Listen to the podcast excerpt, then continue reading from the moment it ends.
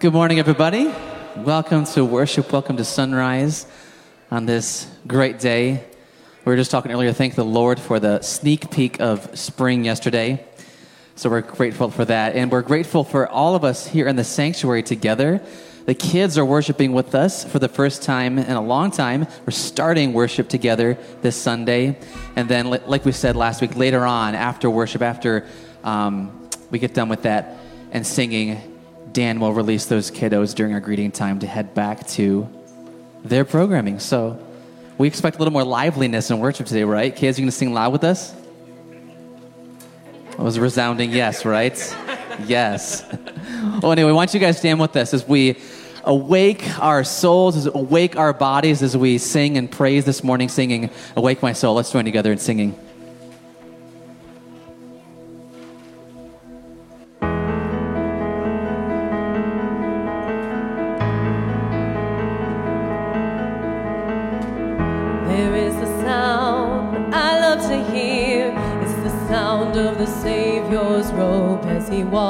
Into the room where people pray, where we hear praises,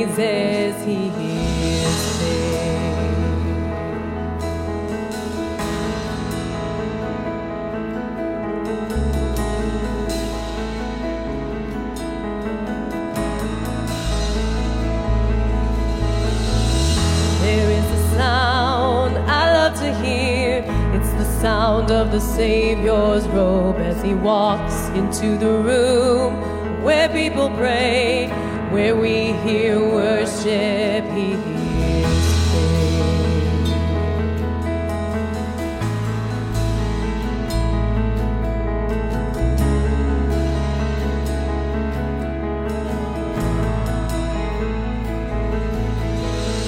make my soul and sing, sing his praise aloud. Sing his praise aloud.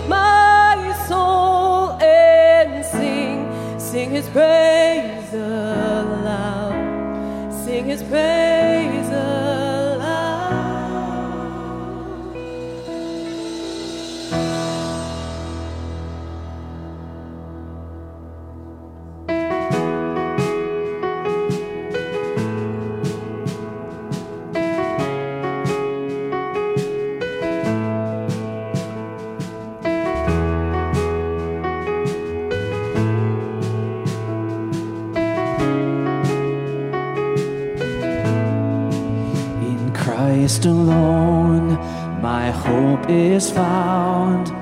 He is my light, my strength, my song, this cornerstone, this solid ground, firm through the fiercest drought and storm.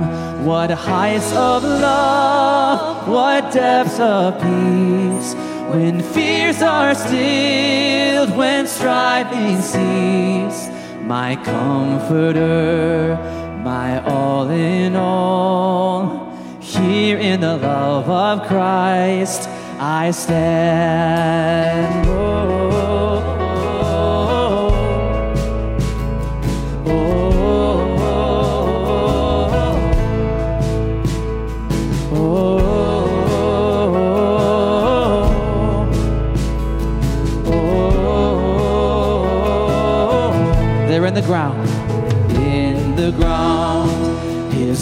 Body lay, light of the world by darkness slain, then bursting forth in glorious day, up from the grave he rose again.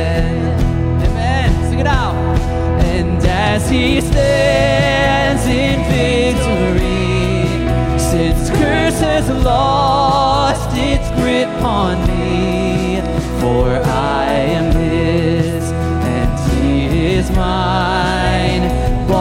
the precious blood of Christ.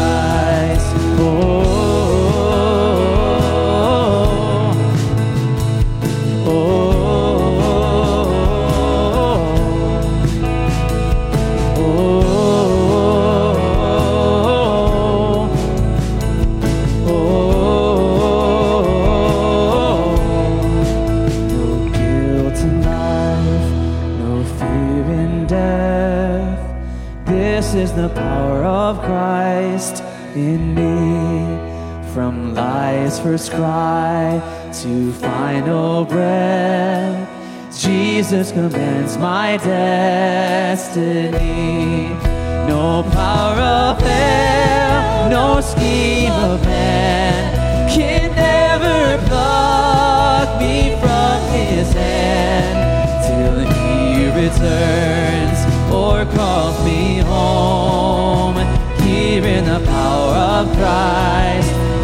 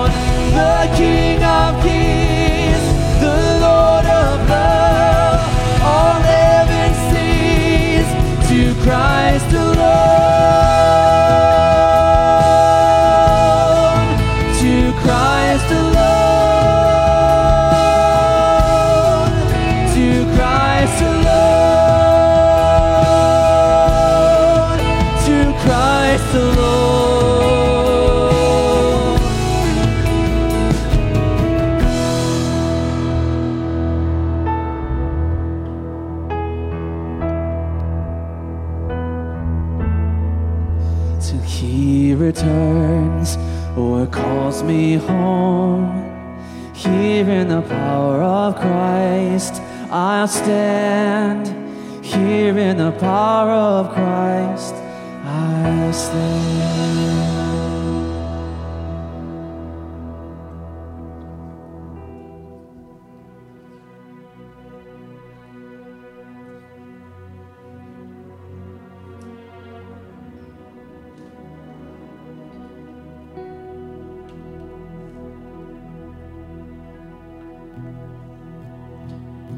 The perfect Son of God in all his innocence.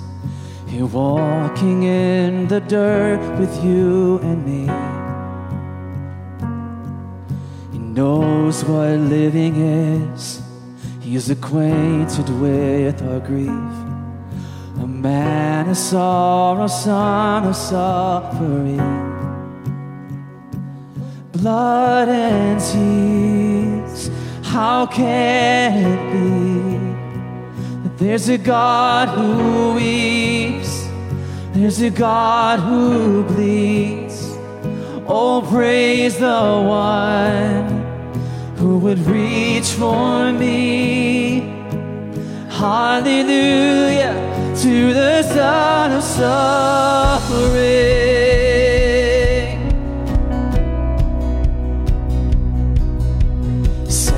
Imagine you are distant and removed, but you chased us down in merciful pursuit.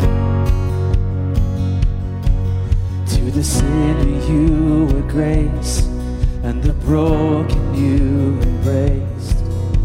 And in the end, the proof is in your wounds. The proof is in your words. Oh, blood and tears. How can it be? There's a God who weeps. There's a God who bleeds. Oh, praise the one who would reach for me. Hallelujah to the Son of Suffering.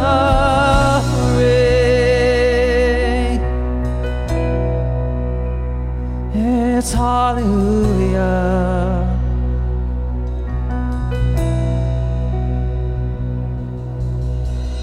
Your cross, my freedom, your stripes, my healing, all praise, King Jesus. Glory to God in heaven, your blood still speaking, your love still reaching, all praise, King Jesus. Glory to God in heaven, your cross is my freedom, your stripes, my healing, all praise, King Jesus.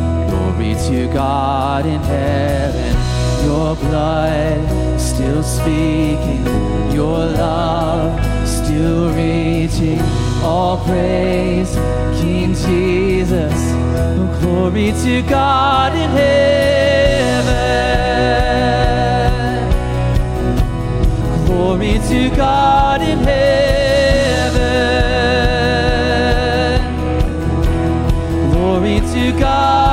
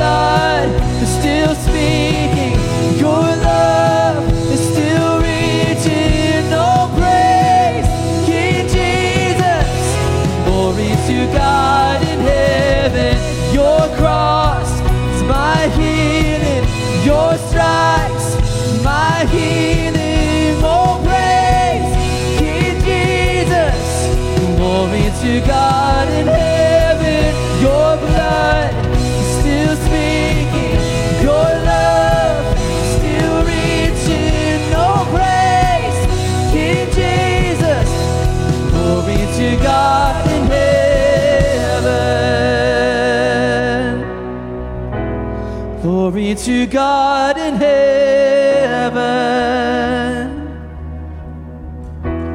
Glory to God in heaven. Glory to God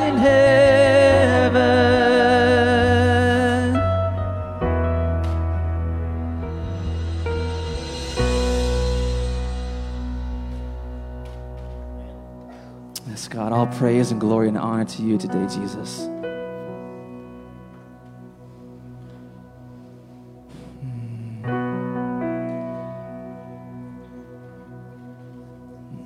On this first Sunday of Lent, Jesus, we remember your suffering. We think ahead to six weeks from now on Easter, where we'll pro- proclaim and celebrate your resurrection.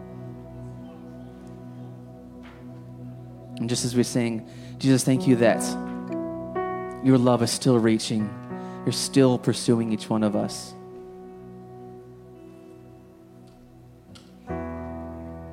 It's an ongoing relationship, it's an ongoing reconciliation and drawing and pulling us close to you.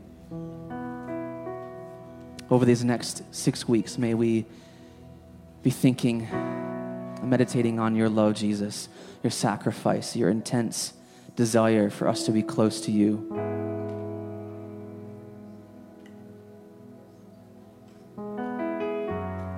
God, we love you. Thank you, Jesus. In Jesus' name, amen. You guys can be seated.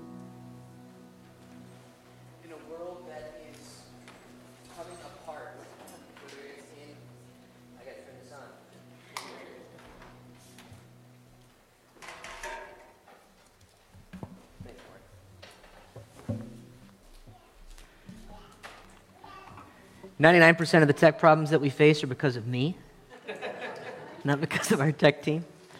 Uh, in a world that is coming apart, whether it's in Ukraine or in our own lives, we can come together and sing a song with people all over the globe who, regardless of their circumstances, can declare together that they're, come on, that the perfect Son of God in all of his innocence is here walking in the dirt with you and with me. He knows what living is.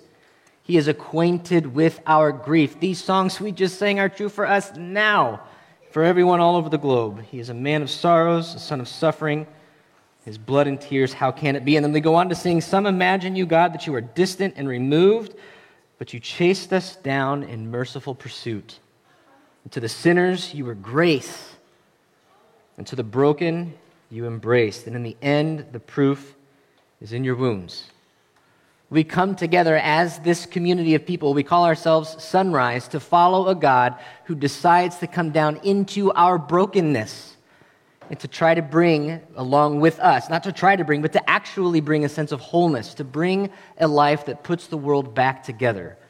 And so I am honored to be part of this church. My name is Dan. We are glad that you're here with us this morning. Whether this is your first time here, you've been with us for a while, you're joining us online, or you're in the room, this is why we exist. So we're glad that you're here. In the midst of whatever it is that you're going through in your life, there is a God we follow uh, who knows what it looks like to live in this earth with us. I want to make you aware of a couple of announcements before we jump into what we're talking about today. I don't think this is on our list of things to do, but on Fridays, here during this month of, what is it? March. Well done. You're with me. All right. Casual play dates every Friday from 9 to 10. Um, there are different places that that's going to happen, I think. Casual play dates at the Cotman's house. There it is. It's right there. If you read along with me, the information that you need is right there. Um, so make sure you check those out. Uh, we have these spring event calendars that you can pick up on your way out of the room here today. Just on the other side of those double doors is a round table with these little pieces of paper on them. This will give you the information about what's happening in and through Sunrise over the course of the spring. A couple of things that the students are really going to want to know about. Number one, there's a movie night this Wednesday. No one is excited about this. Students in the room, students online, do you know that there's a movie night this Wednesday? Yes. yes! All right. You're going to want to be there. So it's guys and girls split up for a night of movies, delicious popcorn, not just bland popcorn, people. delicious popcorn, and your vote of snacks. When do they need to have a vote in, Tanner? I don't know where Tanner is. Vote somehow, some way. Students, you probably know how to do that. But that's this Wednesday at 6 o'clock. If you have questions about it, you can email tanner at sunrisemen.org. He will happily and enthusiastically answer your questions. Next week, kids, you can self define if you're a kid or not. I'm going to be a kid next week. Wear your pajamas. Yay! One kid is excited along with me. Drew, you're the man. All right, so ne- yes, right here too. All right, next week, time changes, right? Yeah, that's, that's the appropriate response. So, yeah, 10 o'clock, time changes, 10 o'clock. Parents, bring your kids in their pajamas. If you want to come in your pajamas too, you can do that. I'm going to be in mine. It's going to be a great time. Uh, this is a place where kids, where being together is important to us. And so, don't worry about what you look like. You can comb your hair, you can not comb your hair. I'm going to say this on behalf of the person who's sitting next to you. Please go ahead and brush your teeth, though. That would be a good idea, okay? Uh, okay, so for this Sunday, those of you who've been following along, this is a Sunday where we introduce the change, where the kids are in the room with us for the start of the service. And now we're going to ask the kids who would like to, and parents who would like for them to, to go ahead and stand up. And if you go through these doors here, there's going to be Julie somewhere, I think she's out there right now, who will help usher your kids back to their spaces that are specifically created for them to know uh, more about their volunteers and Jesus along the way. As that's happening, everyone else can stand up. You can talk to each other, or you can go get a cup of coffee or find the bathroom if you're an introvert. Uh, and then we'll continue with our service. But make sure you say hi to the folks around you. So, this is the first Sunday of Lent. For those of you for whom this is a new concept, Lent is just the name of the season that leads up to Easter. About 40 days, which started on Ash Wednesday of this last week, all the way up to Easter, is a time that's been set aside by the church for lots of years to intentionally engage what it is like to move toward Christ's death and resurrection. Now, why in the world would we do this? It's because, um, and we're going to use this year a book that uh, was written by Tsh Oxenreider. I don't know if any of you have discovered her. She was a blogger, began to write some stuff. She is a wonderful thinker, has some really great things to offer. And she has put together a guide to help folks walk through the season of Lent. And we're going to use that a little bit as we have our conversation. I want to invite you to consider go ahead and looking up that book if you're looking for a guide to help you walk through Lent. But the angle that she takes, using the, the terms bitter and sweet, are often the words, whether they're different words that are synonymous with it, that help us walk through Lent well. When I was a kid, I remember going to children's church. We would always be uh, dismissed from church, just like our kids just were, and we'd go to another building. And our teachers, mine was Mike McFetridge. He was a good guy. I wanted to grow up to be like him, mainly because he had a mustache. and he would always do these different object lessons. And there was one that I will never forget. He came with these pairs of different things and he wanted us out in our chairs to pick the thing that we thought was most real and what wasn't. And so he had a Hershey's candy bar, you know, one of those classic ones where it's your flat brick that's wrapped in foil and then slides into a paper sleeve. You know what I'm talking about? And then one of those Snickers bars, the newfangled kind, at least compared to what it was then in the 80s, where it's the sealed, glued packet, right? There's no way you're going to bust into one of those things without somebody knowing. And the question to us was which one of these would you want? Which one of these do you think is most real? Well, me, being a kid, it's the biggest one. It's that Hershey, right? So I grabbed that puppy, he handed it to me, and opened it up. It's a piece of cardboard inside. I thought for sure that thing was going to be sweet and tasty and beautiful and wonderful. And I didn't even want to take a bite out of it once I got it. So then we moved on. He had a, a, bottle of water, and then he had this really big, like big gulp size container of a drink. And he asked us again, all right, which one of you guys wants to come up here and take a drink of what it is that we have up here? You can pick which one you want, which one you think is going to be more enjoyable. This is the time of clear Pepsi. Okay, you guys with me? You 80s babies? Yeah. So the question was, who wants to come up here? No, all the other kids were quiet. They didn't want to. So, who was the man who stood up and took one for the team again? This guy right here. So, I go up there and I grab the big gulp. That's the one. It's the big one. It's going to be tasty. It's going to be sweet. It's got to be that clear Pepsi. So, I grabbed that thing and I was a responsible boy, so I used two hands like my parents always told me to. And I held that thing up to my lips and I took a drink and immediately set it down and spit it out because it was vinegar. It was awful. And what he was trying to teach us, I think, is what we know to be true in our lives. There are some things that we look at in our lives that look like they are going to be so sweet and tasty and satisfying, but when we hold them up to our lips, we begin to consume them, they fill us with a sense of bitterness. And we don't want to have anything to do with them anymore, right? And we can easily shift gears mentally here away from the concepts of food and just the realities of life, the different menu items that there are as we walk through life that we can see there are things that just look tasty and really good and like they're going to fill us with this sense of sweetness and of wholeness and of hope. But as we sink our teeth in, we feel deflated. We feel like we would have been better off not even grabbing that thing that we thought would be sweet. And it's the period of Lent that helps us intentionally take the time to look at our lives and to see what are the things that we think are sweet but are actually bitter that we're consuming. And on the flip side of that, we have this story that happens during this period of Lent where Jesus is walking toward his death. And we have this holiday that comes up every year during the Lenten season. It's called a Good Friday. And it is the Friday where the bitterest of all things happens. And it is where the man who came to this earth and declared himself to be God's son was hung on a cross and killed. And there's this sense of deflation. And the thing that we held on to that would give us hope, that would fill us, that would bring us contentment and sweetness in all of our lives, seems to have been extinguished. And yet, that most bitter moment becomes the sweetest of all realities. And so, as we walk through Lent, we are invited by our historical uh, spiritual leaders to look at our own lives, by Tsh Oxenreider to use her words to consider the things that are both bitter and sweet as we move toward the Lenten season. So, if you want to find out what it is that Tsh Oxenreider has put together, here's her website, a nice picture of it tshoxenreider.com. There's no I in her name. That's a really cool name. I don't know why there's no I in it, but there's not. But it's cool. Anyway, this is her book, Bitter and Sweet. On this website, I'm putting it up here because there are different tools that you can use if you decide to use this individually with your family or small group that will offer songs or different things that you can reflect on along the way. But this is a lot of what we're using uh, for this adventure in this Lenten season. For this morning, we're going to focus in on Psalm 73, verses 23 to 26.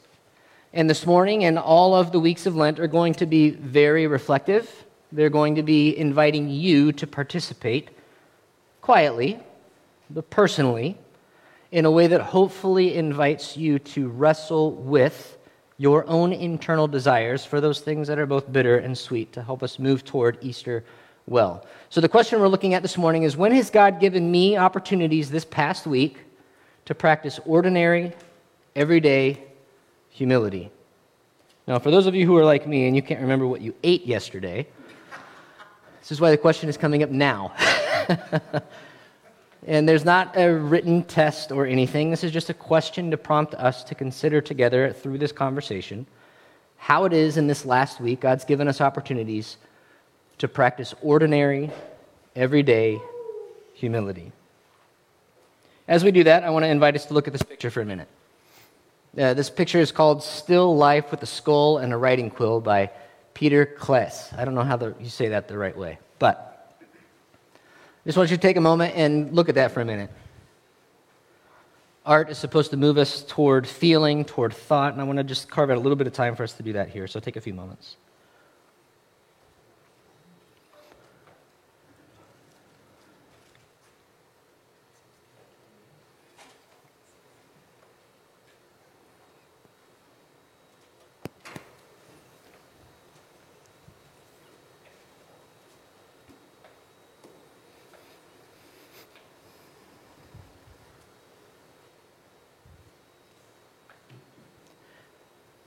We'll come back to this image in a little bit.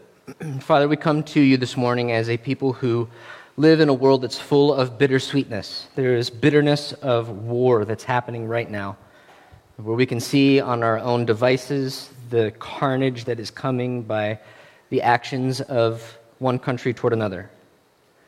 And in the midst of that, we can see the sweetness of people around that country that's being attacked, Ukraine. The sweetness of people who are reaching out with love, who are reaching out with grace and with mercy, and who are offering hope. And in our language, they're working to transform this world with grace and with love. And God, that is our prayer as we exist this sunrise, that you would help us to transform this world with your grace and your love. So as we walk through Lent, as we consider your word together, would you help us to do just that in Christ's name? Amen.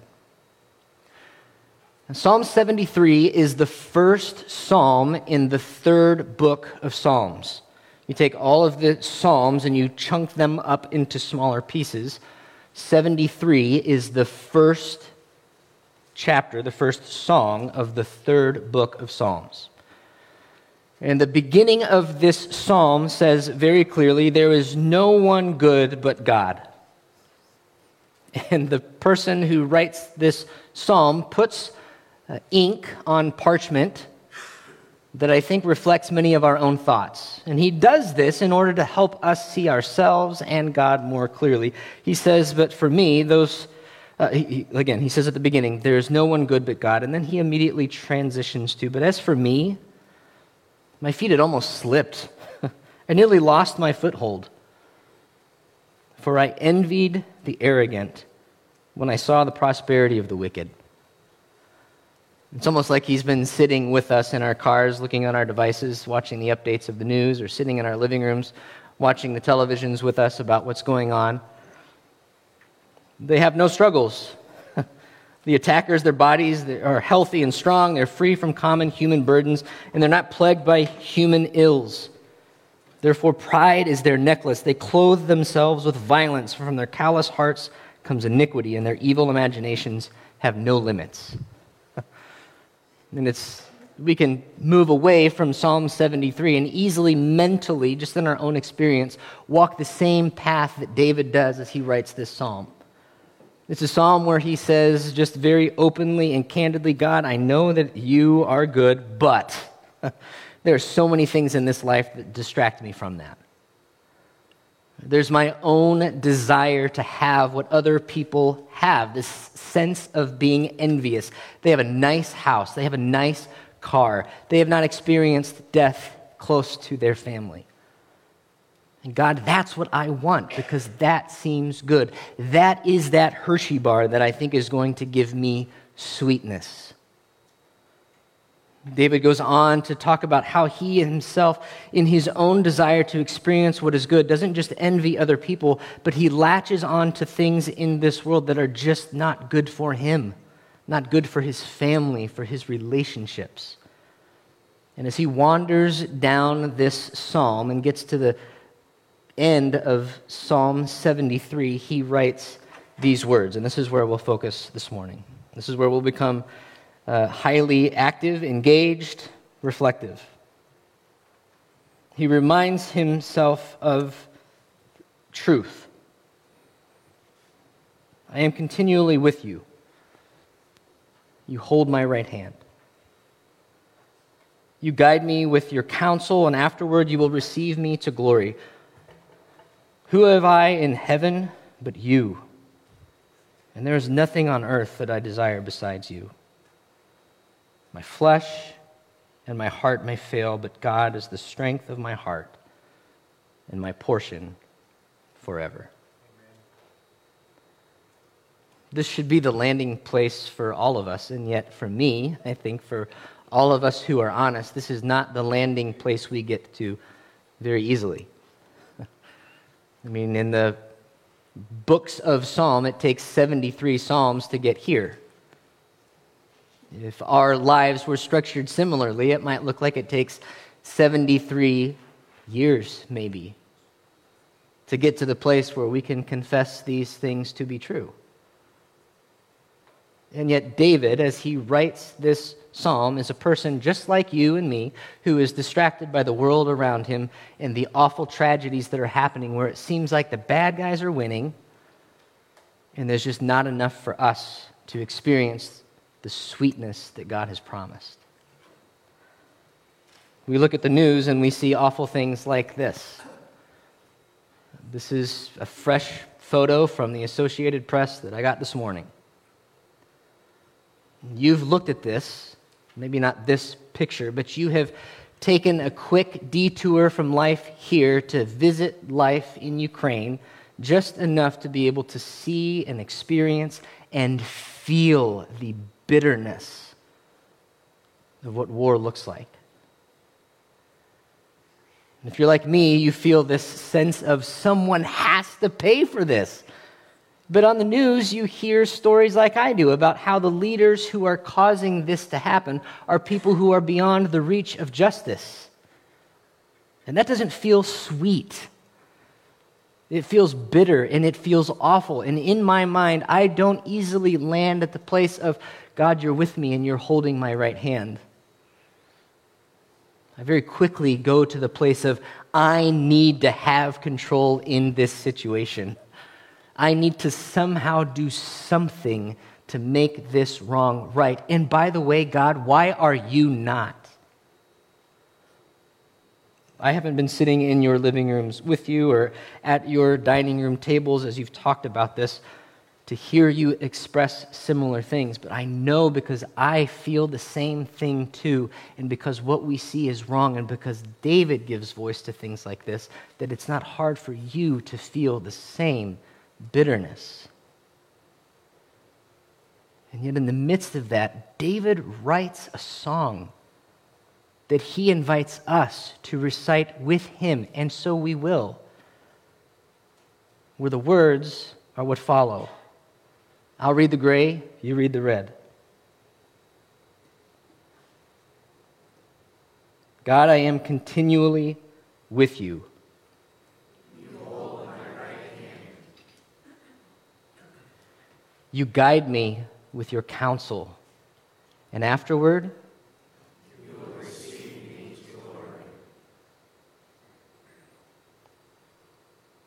Whom have I in heaven but you?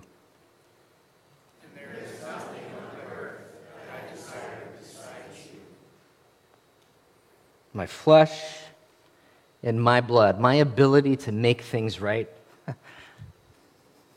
it may fail, but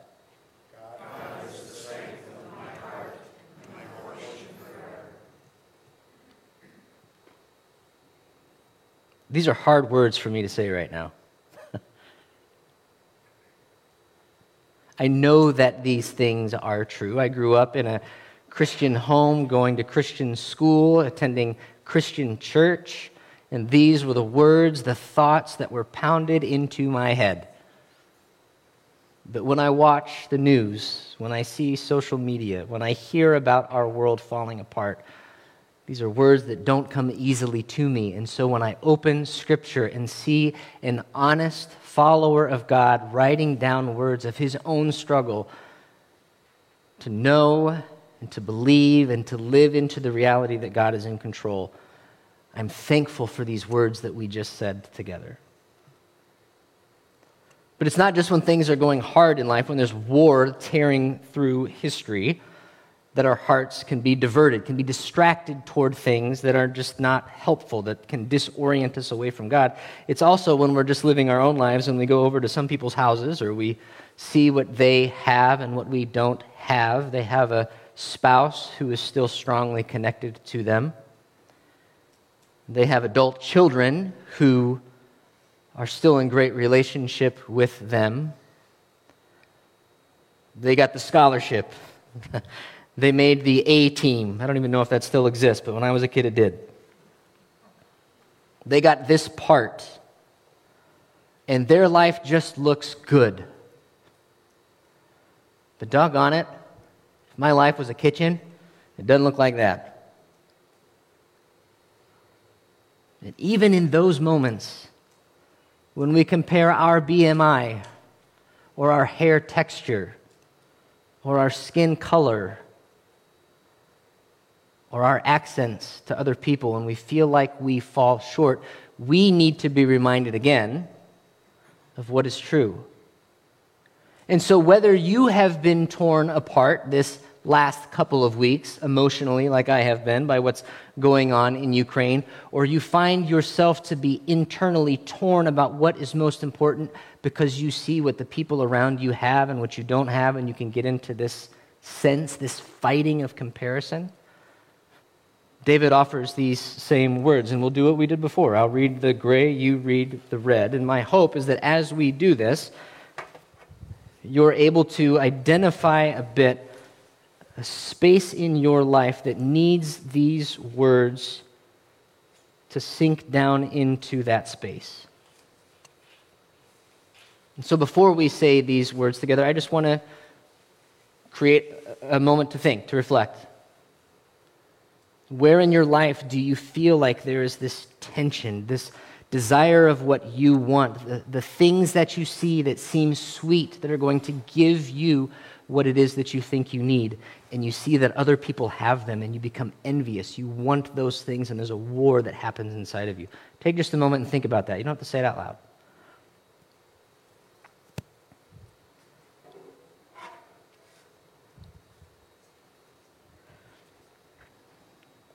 Not just generally, but maybe in those spaces of our lives, we need these words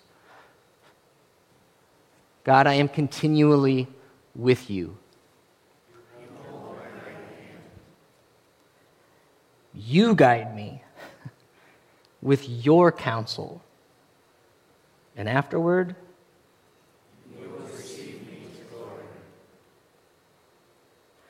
Whom have I in heaven but you?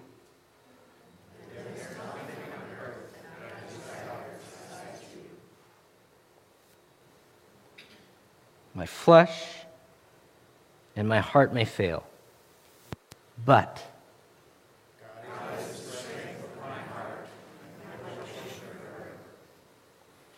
some of you are better people than I am.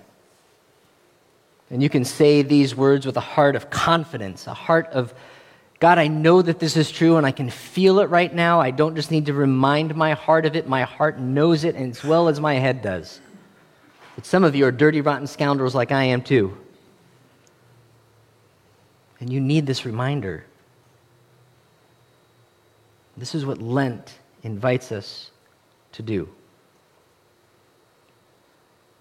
What humility requires of us is to be able to look at the world around us, the chaos and the things out there that seem so sweet that we long to hold on to, and to look at ourselves and to look at God and to be reminded again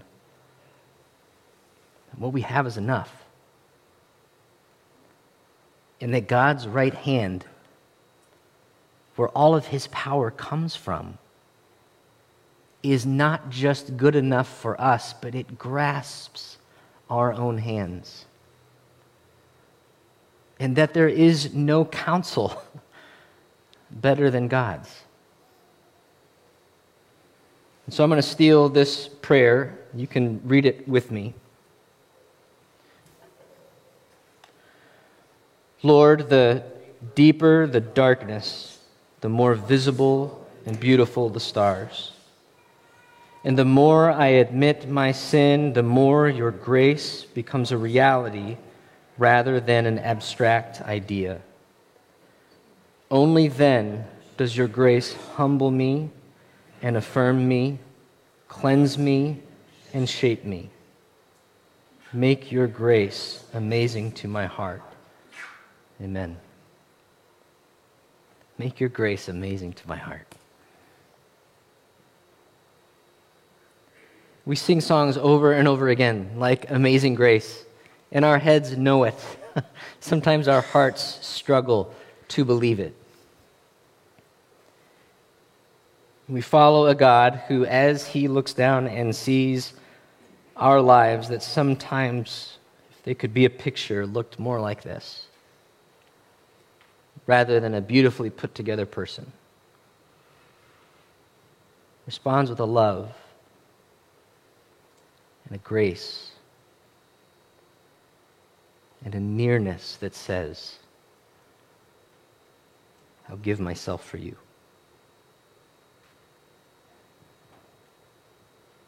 So, this Lenten season, there are plenty of things around us that are bitter, plenty of things around us that are sweet.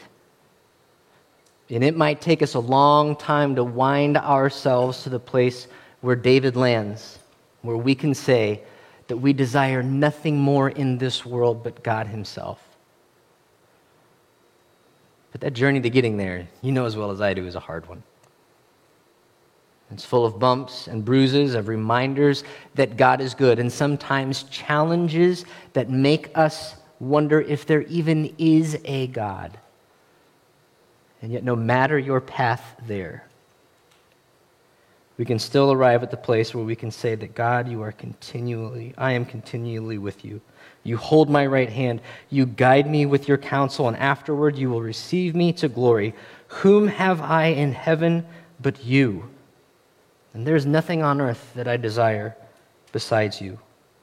God, my flesh and my heart may fail, but you are the strength of my heart and my portion forever. God, these are big promises that you make. These are big words that David writes that if we can give ourselves over to them, we are not just giving ourselves over to these words, but to the reality that you are the strongest being. You are the creator and sustainer of life. You are the bringer of all things good.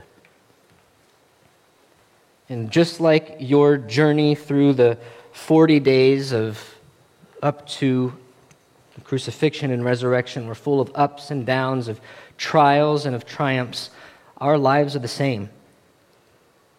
So, God, we pray for your strength to be a people who are humble enough to see what's going on in the world and not puff ourselves up enough to say we have the answers, we have to figure this out, but that we would lay our pride down and say, You are the strength of our lives.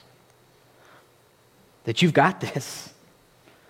And that even as we look at life and we can compare what feels like the deficit of our lives compared to the lives of others, that you are still the one who is holding our hands.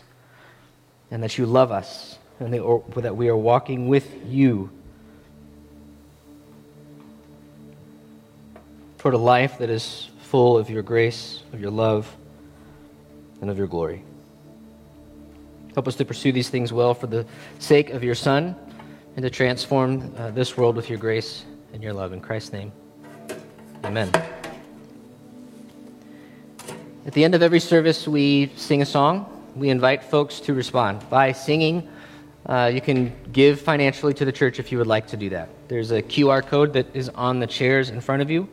You can scan that if you want to give electronically. There's also a bucket back here on the tables on the way out where you can put a check or cash there if you want to. But this is more, this time is more important than just giving money. It includes that. It's more important than just singing. It includes that. It's more important than going and getting your kids and shaking hands or giving someone a hug and acknowledging their humanity and taking the moment to get to know each other. This is a time and space where we can respond to the chaos that is out there, to the divisiveness that there seems to be in our own lives compared to others, and to be fully present to remind each other that God is good. So we're going to sing a song called What a Beautiful Name. And that name is not the name of a politician. It's not the name of a country. It's not the name of a car manufacturer. It's the name of God Himself. So join with us, whether it's singing or listening, quietly reflecting, whatever that is and responding to the most beautiful name in all of creation.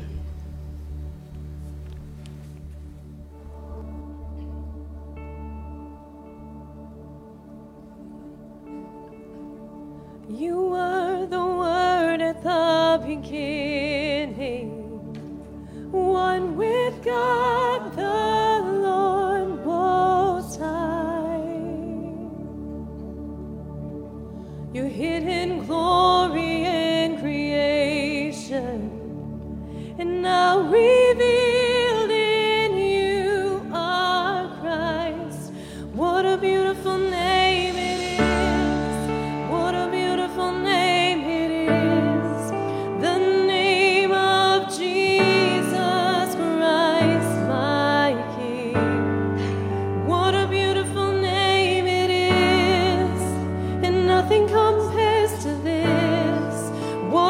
beautiful name.